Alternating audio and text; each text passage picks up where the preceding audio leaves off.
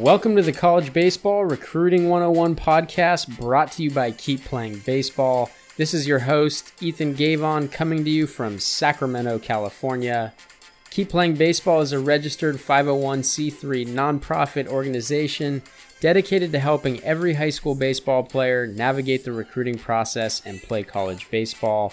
At K P B, we don't think money should dictate who has the opportunity to play college baseball, or who gets to make informed decisions throughout the college baseball recruiting process, and all our resources, including this podcast, are one hundred percent free. No signups, no fees, no strings attached. We use the College Baseball Recruiting one oh one podcast in many different ways, but the main point is to get you the information you need to keep playing baseball. We appreciate you tuning in to the College Baseball Recruiting one oh one podcast, the best source of recruiting information on the go.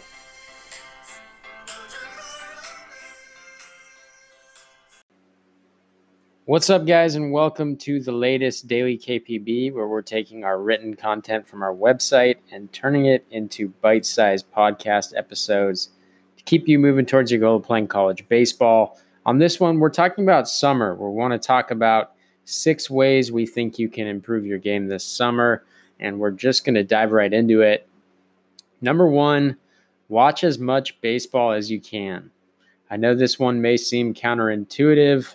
Instead of telling you to play baseball, we're suggesting that you watch it.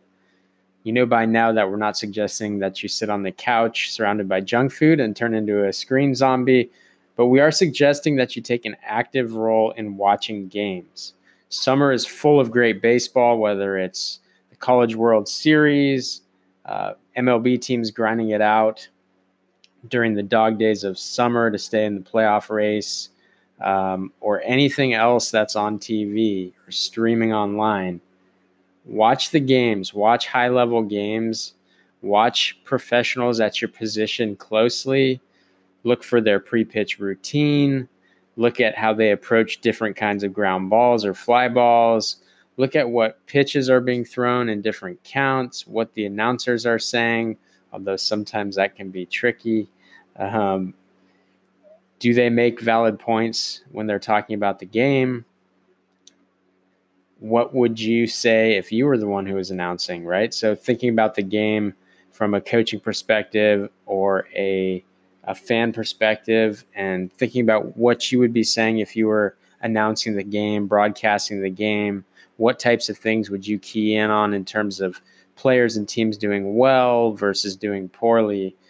So um, what you want to do here is you want to tell yourself how you would handle things if they were happening while you were playing. And this can be a really effective way of learning, and it can help you improve as a player.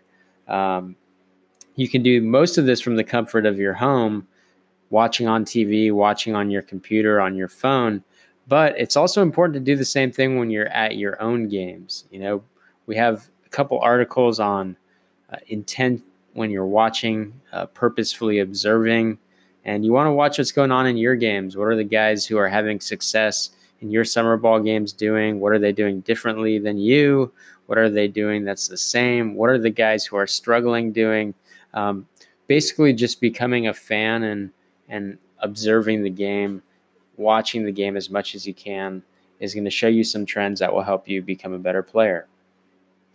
Number two, play or train in a way that will allow you to focus on development. Can't overemphasize this enough. Summer provides arguably the best development window and time to make improvements to your game. So unless you're taking summer school, your schedule is likely as open as it's going to be all year round, right? So use this uninterrupted window wisely. Um, you know, make use of your free time. A lot of guys, when they have more free time, they'll end up less productive. Don't let that be you. The decision that you make, whether you're going to train or play during summer ball, um, that's a big one. And both options can be the right call for different players. And you should consider not only your short-term, but your long-term goals as a player, and also, you know, what's going to provide you with the with the most fun and what's going to give you the best shot at obtaining your goals. So whether you choose an intense training program or playing summer ball, your focus should remain on developing into the best player you can be. We discuss these types of summer decisions in an in-depth three-part series. You probably saw it uh, come out a few weeks ago, where we talked about your decision on camps and showcases, how to pick a summer team or a training program, and then how to balance recruiting, development, and rest. So when you make these decisions, you should be looking closely at all these different variables. What's going to serve you best in the short term? What's going to provide you with the best college experience? And then what, uh, not college experience, but summer ball experience, um, the most fun. And then what's going to help you reach your long-term goals? Number three, play or train in an environment that's going to push you. Obviously, this is right along the same lines as number two, but summer's the time to stretch yourself. Try to play on a team or train in an environment that's going to challenge your limits, push your comfort zone. Learn from the players around you and the players that you're playing against. If you aren't experiencing success against tough competition, keep with it, okay? It's it's not going to come easily. Um, a lot of times there's a, there's a period of grinding and uh, really working hard before you see any gains.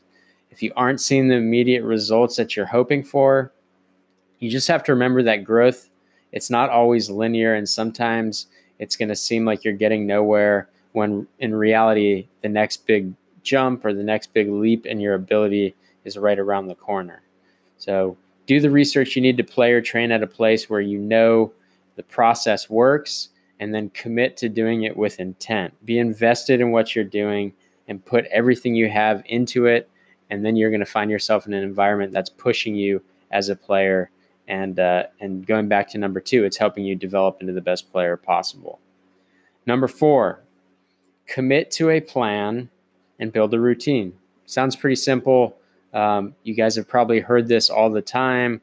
Work the process, create a plan, commit to your plan. It's all about routine. Um, this encompasses all that stuff, but too many summers go to waste because high school players have so much time that they just don't know what to do with it. So you need to commit to a plan to get better and build a daily routine. If you ask guys in college and pro ball how they got there, most of them are going to say that they had some sort of plan that they stuck with, or they followed a certain routine. And that routine may have changed over time, but as they were going through different levels, they had something that worked for them. Things are easier to continue doing when you've got a streak, or when you've you've built up a routine that you commit to. And even when you're tired and you don't want to do it, having that streak, having that kind of muscle memory of doing this, even when you don't want to, that's going to help push you to do it, even when uh, the situation isn't perfect. Here's a good example. If you're playing in the Northwoods League or the Cape Cod League, two of uh, collegiate summer's most prestigious uh, baseball leagues, you're going to have games almost every night. You're also going to have a lot of time to yourself during the day, during the morning, during the early afternoon, and you can use it to your advantage, or you can just let it pass by. And so here's here's an example of what a lot of great players do.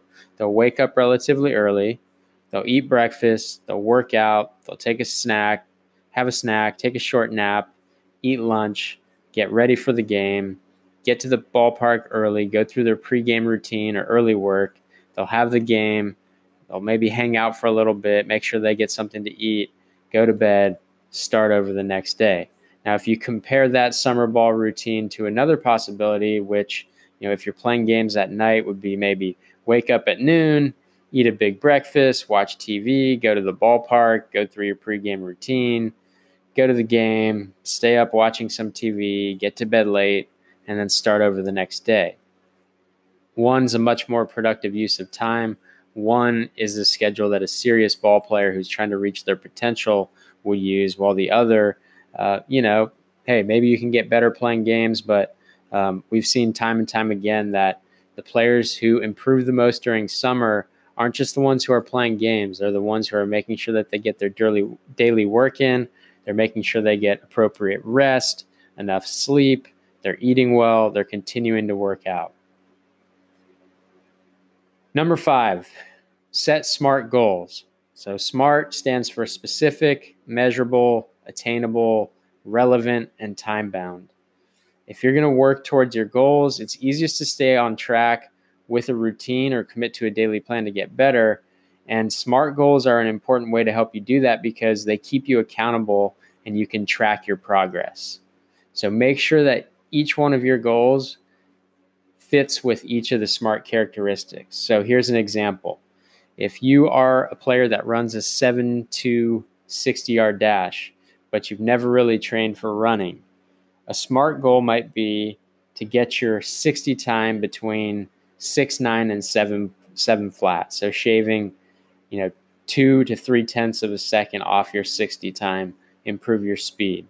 So to make that time bound, let's say you want to run uh, six nine to a seven flat sixty by the time the first day of classes starts in the fall. Is this a specific goal? Yes. Can it be measured? Yes. Is it attainable? Probably. If you're going to push the limits of any part of your SMART goal, attainability is definitely the best one to push. Just make sure that if you fall a bit short, you're going to be happy with the progress. So, is the goal relevant to baseball? Yes. Is the goal time-bound? Yes.